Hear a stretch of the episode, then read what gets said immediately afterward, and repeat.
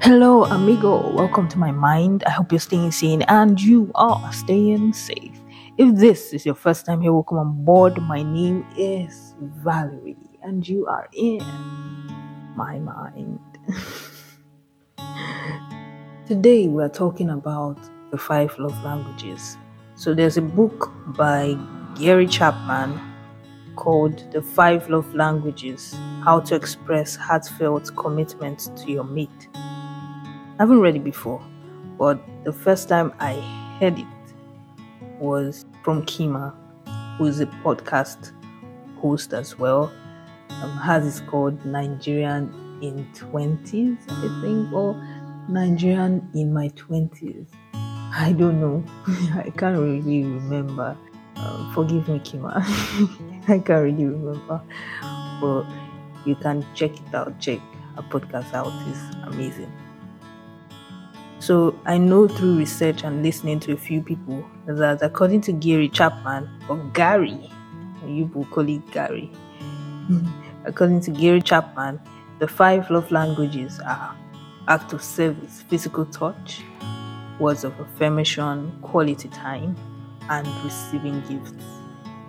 Everything like communication, expression of affection, all fall under these five categories.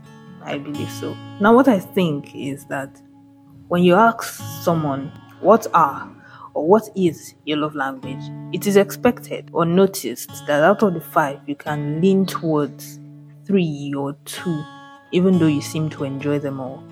But there's just a few that will stand out.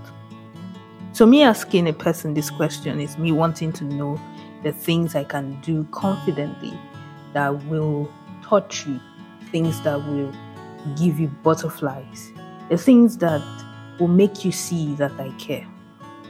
But then I think there's another side to this question, and I believe once you listen or once you follow me, you understand where I'm coming from.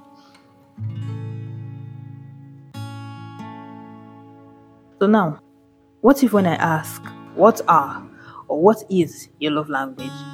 I'm asking, how do you show love? Or what are the things you do under these categories that will make me know you love me? Is it acts of service? Is it physical touch? Whatever. I just feel like there are two sides to this question. hold on, hold on. I think I just thought about another.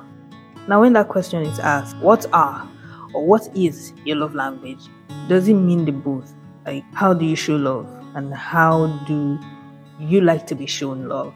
Is that what it entails? So, anytime you're asked this question, you have to have these three insights at the back of your mind before you answer. I don't know. I don't know. It's just me trying to understand better in my own way. But I have to read the book so I get it fully because right now I'm an ignorant ignoramus. and if you've read it, please help me understand as well.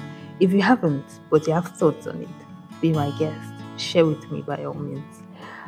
And I feel like when you're very intentional and determined about where you want your love story to go to, a side of you opens up, a side of you that you've never seen before, and it's so alien to you. It opens up and you feel so new. You find yourself doing things you never thought you would do find yourself leaning towards one of the love languages or more in order to communicate your feelings better to your other. I mean, your significant other or your partner. It's more like a rediscovery. Things that you never knew or you never knew you had it in you. I think that covers it.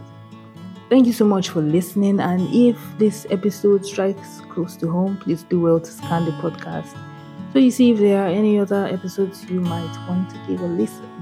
Do well to give us a review on Spotify or Apple Podcast and also subscribe on your preferred listening platform so you get a notification anytime there's a new episode. Keep staying sane and keep staying safe.